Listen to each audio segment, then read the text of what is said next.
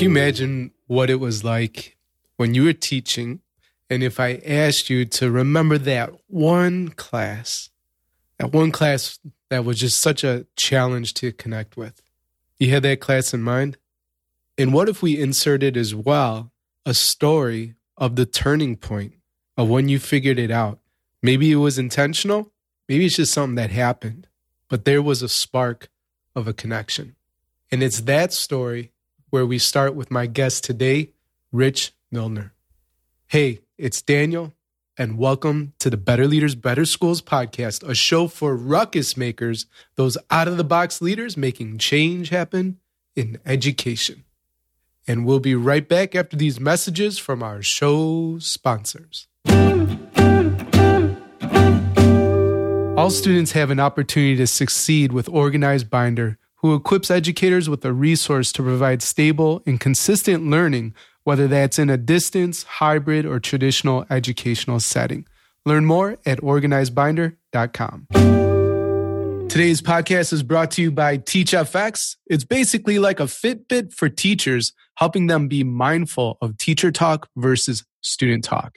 Get a special 20% discount for your school or district by visiting teachfx.com forward slash BL BS. In the mastermind, we believe that questions are better than answers and that there's power in connecting with other elite performers. Kevin, a principal in Tunisia, had this to say about his mastermind experience. I feel more connected to the everyday changes in education. In addition to being more informed, I feel empowered to bring new educational ideas and strategies to my team at my school. We'd love to serve you in the mastermind and we welcome your application. Enroll today at betterleadersbetterschools.com forward slash mastermind. Hello, ruckus makers. I'm here today with H. Richard Milner IV, also known as Rich, a Cornelius Vanderbilt Distinguished Professor and Chair of Education and Professor of Education in the Department of Teaching and Learning at Peabody College of Vanderbilt University. His research, teaching, and policy interests concern urban education, teacher education, African American literature, and the social context of education. Professor Milner's research examines practices and policies that support teacher effectiveness in urban schools. Professor Milner's work has appeared in numerous journals, and he has published seven books his most recent are Start Where You Are, but Don't Stay There, Understanding Diversity, Opportunity Gaps in Teaching in Today's Classrooms, Racing to Class, Confronting Poverty and Race in Schools and Classrooms. And these kids are out of control. Why we must reimagine classroom management for equity. Rich, welcome to the show. Thank you so much, Dan, for having me. So I'd love for you to bring us to English too back when you were a teacher. And you shared with me that there was a, a pretty vulnerable moment that you experienced with your students. Tell us that story.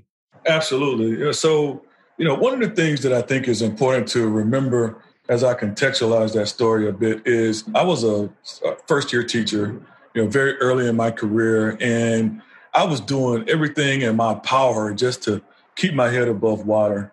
And uh, I'll never forget the day that the the administrative. This is one of my classes that I struggled, you know, to to connect with. And this was on one of those days when you know things were not going that great. And to add to that, uh, the administrative associate uh, at our school knocked on the door, and I taught on a mobile. And so I remember stepping out on the, the little porch area there, and the administrative assistant told me that my my grandmother had passed, had, had you know, transitioned, died.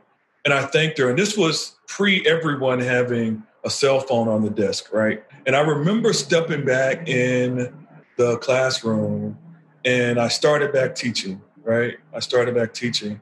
And I didn't, I didn't, you know, I didn't think a lot about it. And I broke down and I started crying. And it was in that moment that it was almost like walls came tumbling down, right? It was a way for my young people, for the young people with whom I was working to connect with me. And I and that was a powerful moment for me, Dan, because what I came to understand in that moment was even though the students sometimes gave me a tough time, some days they wouldn't do any work. Let's just be frank. Like, you know, I could pretend like I was all outstanding. And, you know, but there, there were days when they said, nope, I'm not going to bother anybody. But I'm not doing any work today, Rich, you know, Doc or, or, or Mr. Milner at that point. And, but in that moment, it felt like students saw me as a real person. They saw me as a real person. Yeah, and, and I can only imagine, you know, uh, uh, breaking down in front of the class. I, I, I don't know, I don't know that I ever experienced that as a teacher, as a principal. I did. We had uh, we had uh, a staff member who lost her daughter to suicide, and just haven't you know, I didn't I didn't tell him that, you know, but just to say that that uh, we lost her, you know, and being able to share that message, right, was just so so uh, powerful, and I think we connected as well. So thank thank you for sharing about that. And I don't know, can you can you dig a bit more in, like just about those barriers coming down and the relationships being built, and, and why that's so important? Yeah, absolutely. You know what I what I found was that students saw me as a mentor, even though uh, again they may not have ever you know expressed it overtly. They saw me as as someone who you know, they looked up to. You know, if they saw you in the, you know, I always say, you know, if a, if a student sees you in the supermarket, they lose their minds, right? You know, when students see you in the restaurant, they really lose their minds. Like, oh, you know, he goes out to eat, right? And, you know, and that's just the, you know, and and uh, and for me, I think it provided a space for me to realize and to recognize that I'm one of these folks who will stay up late, get things done, right? It just it just demonstrated in that moment that students needed to see me as a real person, right? And I'm reminded of, you know, there's a, a story about Nick Saban, who is the, the football coach at Alabama. And let's just say he's a pretty darn good football coach, right? He's he's had some success. But you're in Tennessee, so you can't tell this story. oh, I mean, oh, well, you know, for the students I can, right? For the young folks I can. And my wife is a Tennessee alum, so you know, she really would, would be upset if she and she heard me tell the story. But they, they were interviewing the uh, the players, and they asked the players, you know, they say, you know, it's like you wake up early, you do this PT with for, for you know for Nick, you know, you you you go to class and you engage, and and, and the reporter asked something, said something like, it's almost like you'll walk through a wall for Nick, and those young people didn't miss a beat, and they said yes because we believe he will walk through a wall for us.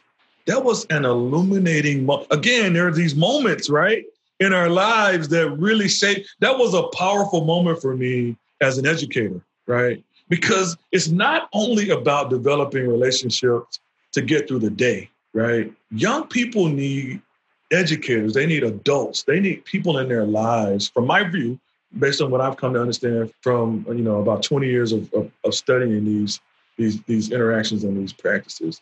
They need adults in their lives whom they believe will walk through a wall for them. So it's not only about how do I get through the day, right, in a, a cordial interaction with my student. It is not I'm going to get to know you because I'm going to advocate for you. I'm going to get to know you because I'm going to knock down walls for you uh, on your behalf to make sure you you get the education that you deserve.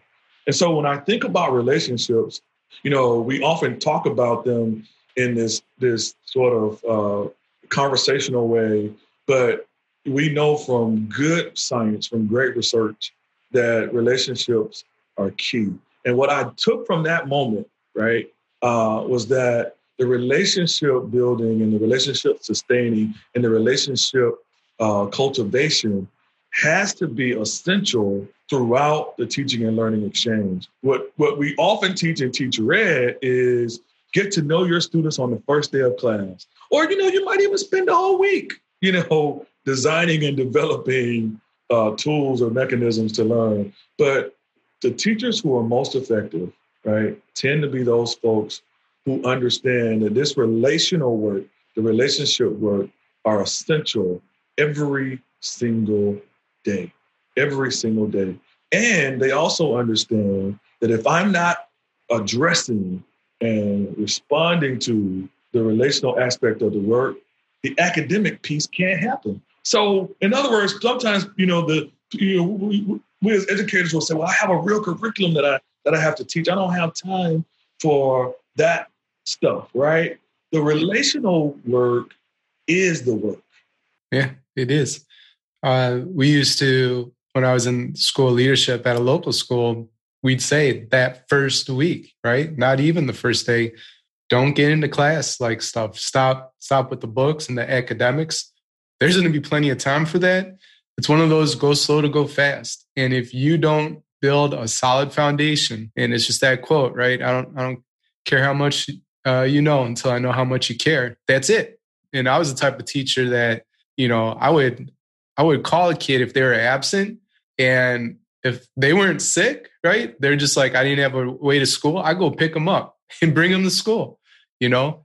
And there were a lot of things that I did, I think, you know, to build relationships. But I, would love to hear from you too. Um, you know, just some some interesting ideas, you know, over the years and your experience and expertise with that relationship building, leader to staff or even staff to student.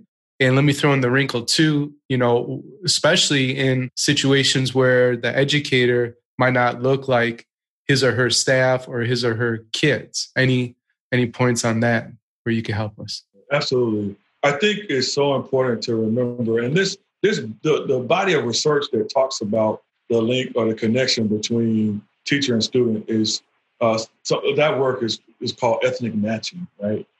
when you think about you know the ways, and there's some compelling research that suggests that you know there are some huge benefits, right? But what I also what I showcase and start where you are is it is the relational, the relationship piece that's more important. So, in other words, if you know, I have observed some outstanding white teachers of, of students of color. I have observed some outstanding, you know, uh, you know, uh, t- teachers of color with majority white students. You know, the and and that's you know you just nailed in a lot of ways what's somewhat compelling about start where you are compelling about the book. Because what i try to do is i i showcase these these differences that make a difference right? But how teachers are able to sort of build their toolkit their repository to be responsive in those spaces. And so you know th- this notion that you know teachers have to and we have to as educators we have to be our be our authentic selves, right?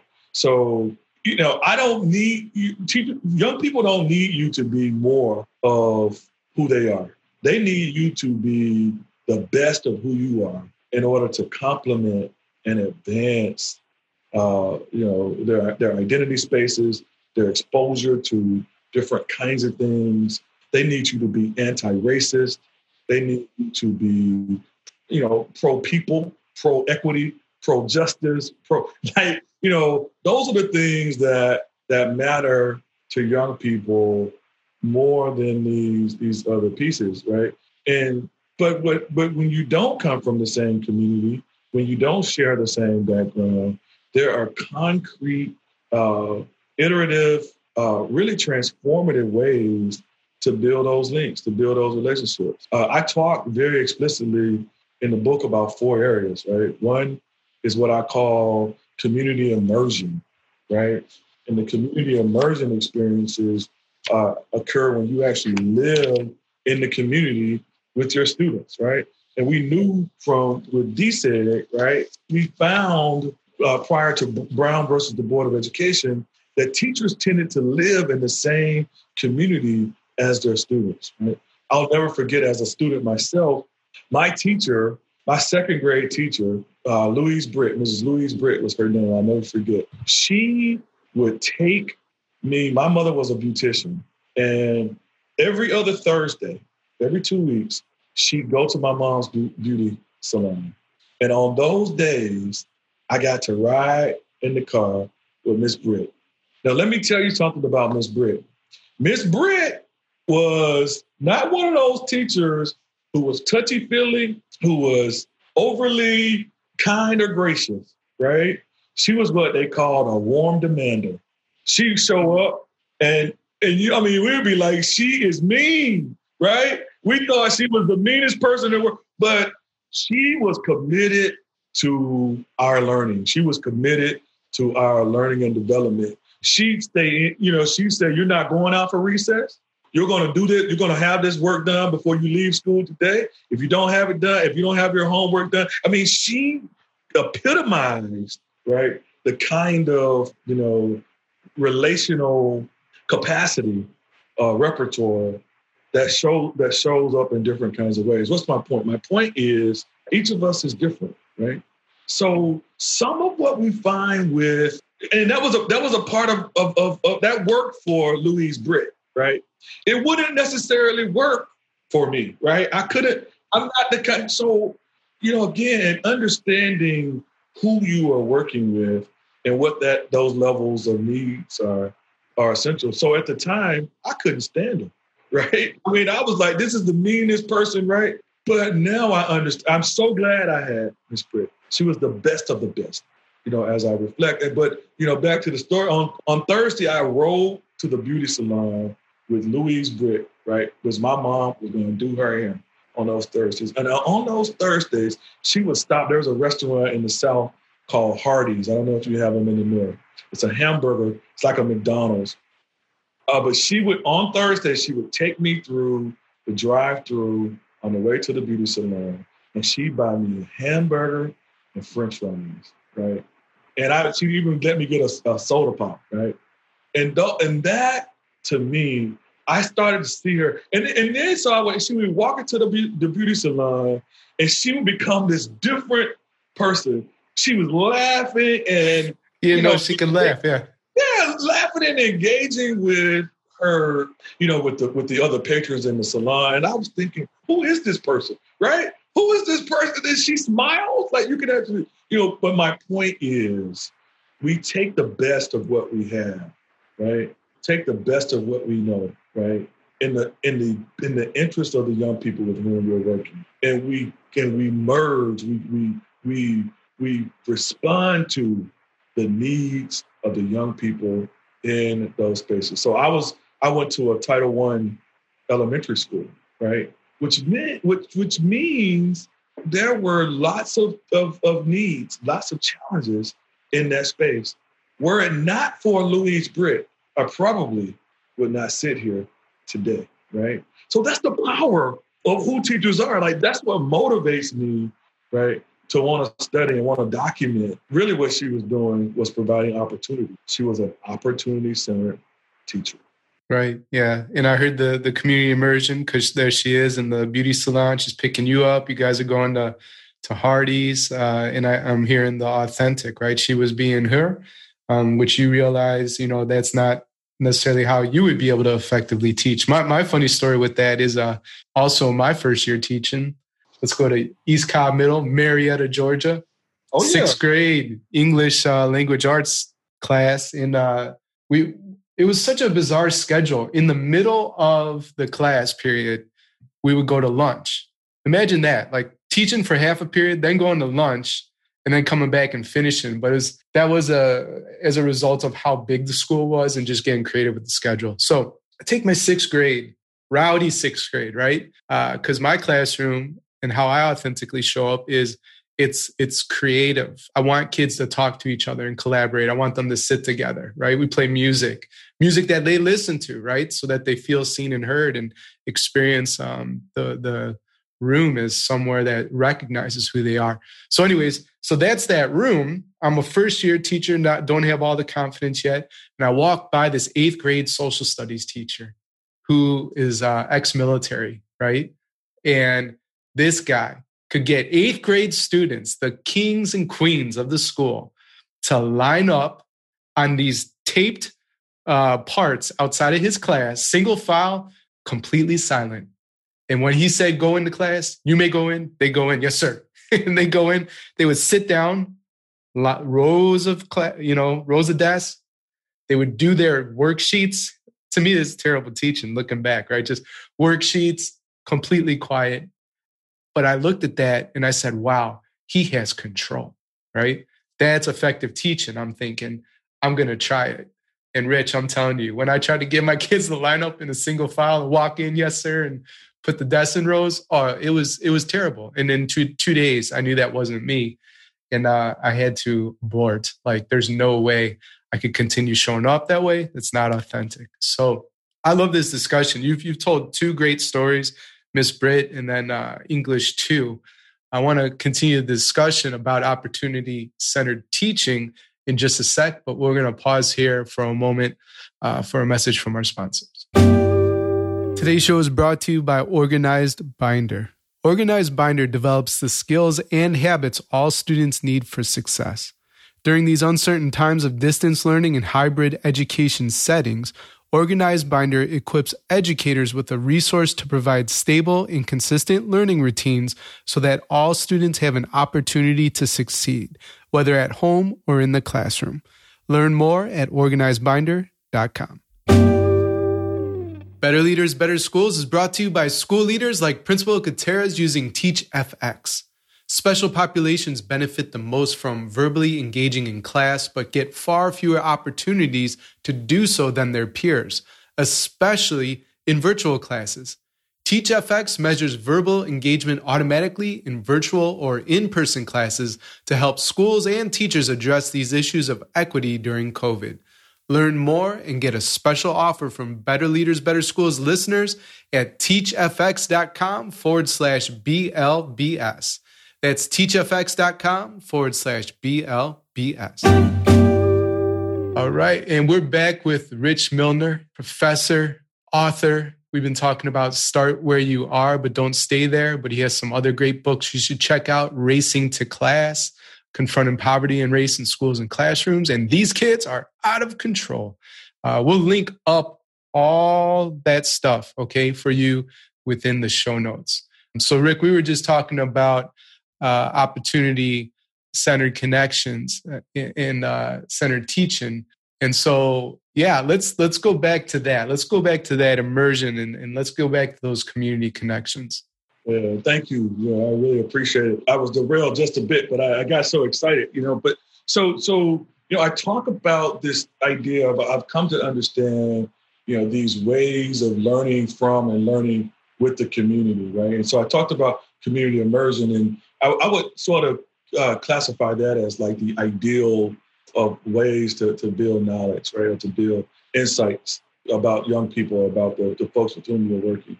And but you know, if you can't live in the community of young people, there's a, another layer that I call community engagement.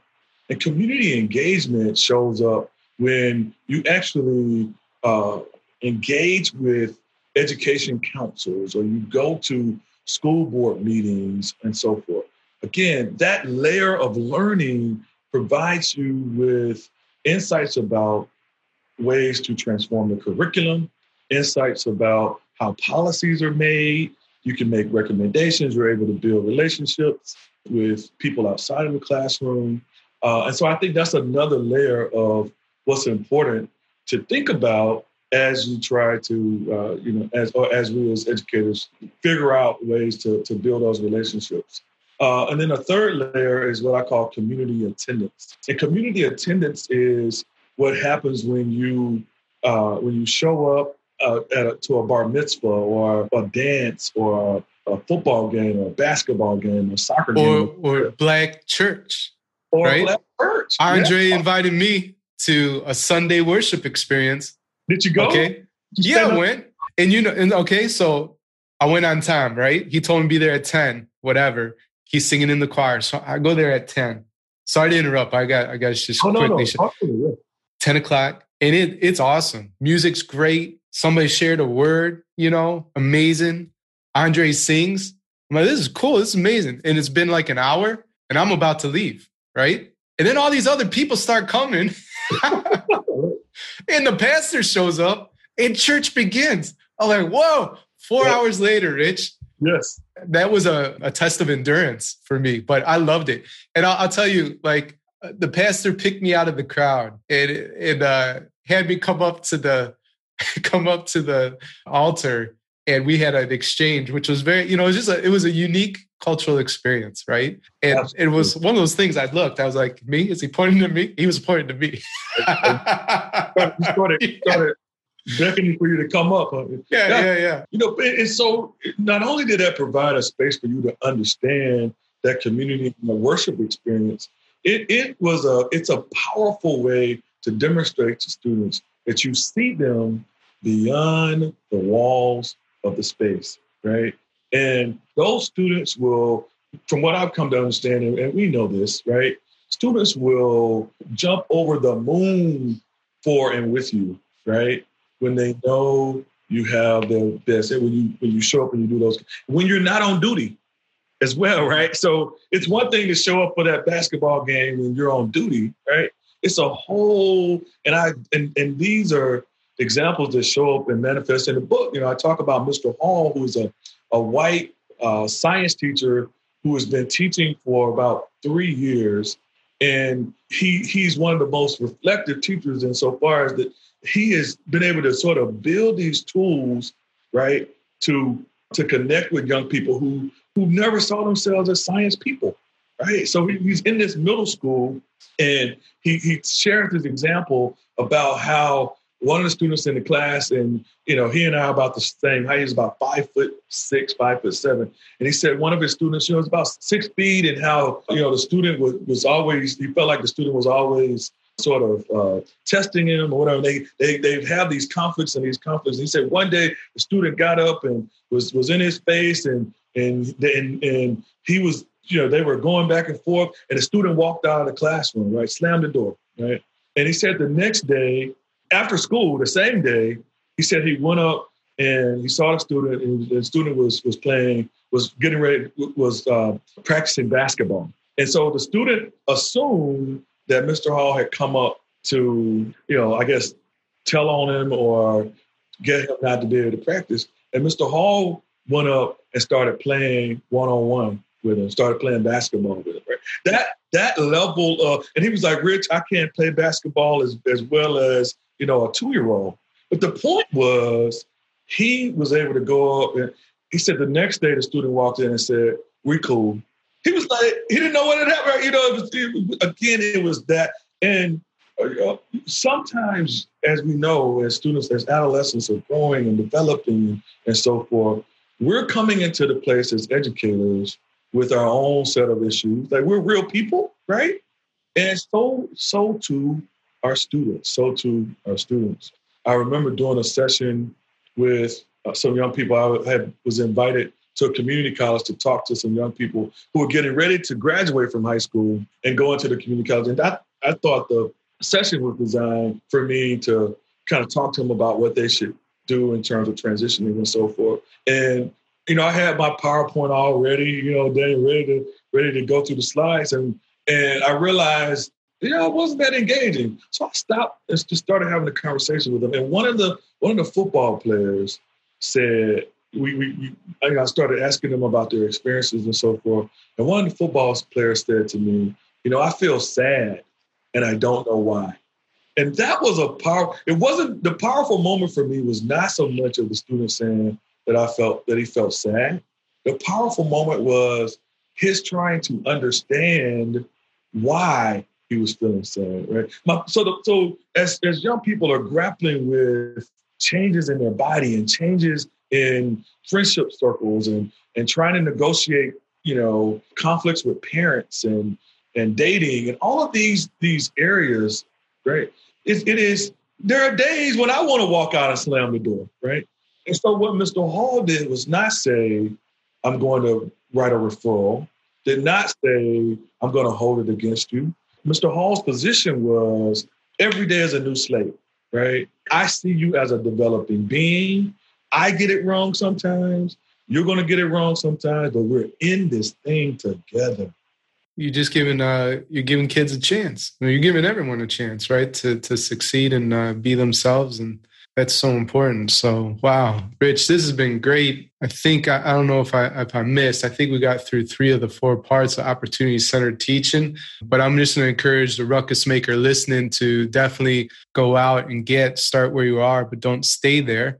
Um, and we'll link up your other books in the show notes as well. So I'd love to ask you two questions. You know, I ask all my guests, and, and the first one has to do with the marquee. So if you could put a message on all school marquees around the world just for a day, what would you put on it? You know, I would I would put young people need to know you hear them and you see them every single day. And then you're building a school from the ground up You're not limited by any resources. Your only limitations, your imagination. How would you build your dream school and what would be your top three priorities? Wow. The first thing I would, would do is we'd have to make sure that every young person experiences some form of joy every single day. And that joy would, would emerge at the very beginning of the day. It would show up and manifest in different ways throughout the day. They would be joyful, they would be excited about not only engaging with what's happening in the place, but also thinking about their role and responsibilities outside.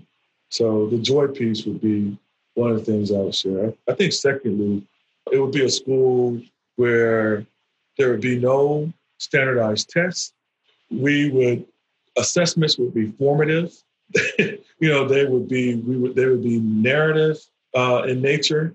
Uh, they would be guided by uh, conversation and communication, and there would be it would be a space where any and every person in that community would be able to frequent and access 24 hours a day with state of the art technology, state of the art curriculum, and the like. And so it would be a place almost like a 24 hour gym, if you would, uh, you know, a place, you know, with lots of, of what I call it would be an intellectual candy store filled to the brim with great, great possibility.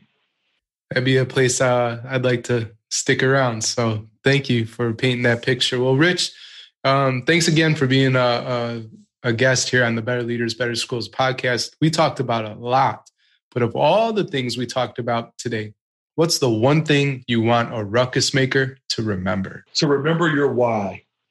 Remember your why. Return to that why. When things get tough, this is a challenging time for all of us. I salute educators. Like, you know, I, I often think wow, what would I do if I sat in the shoes of, of, of some of the folks who, you know, who, who, are teaching in the midst of, of policies that don't make sense, you know, who who get up and teach anyway when they're being beaten down in the media, who get up and teach anyway when students feel uh, when students don't show up, who get up and teach anyway when funding and resources are not where they need to be, right? So remember the why in the midst of of all of the, the challenges we faced with COVID, with Black Lives Matter.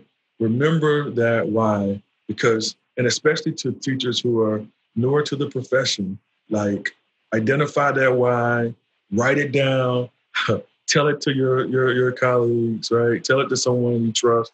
And when things get tough, like, I need you, we need you, we need you to, to get back to that why and to don't, to not quit to, to maintain that resilience and to maintain that stick to itness because the students, although they may not say it, right, they see you as uh, as as real people who can potentially uh, you know, transform and make a difference in their lives.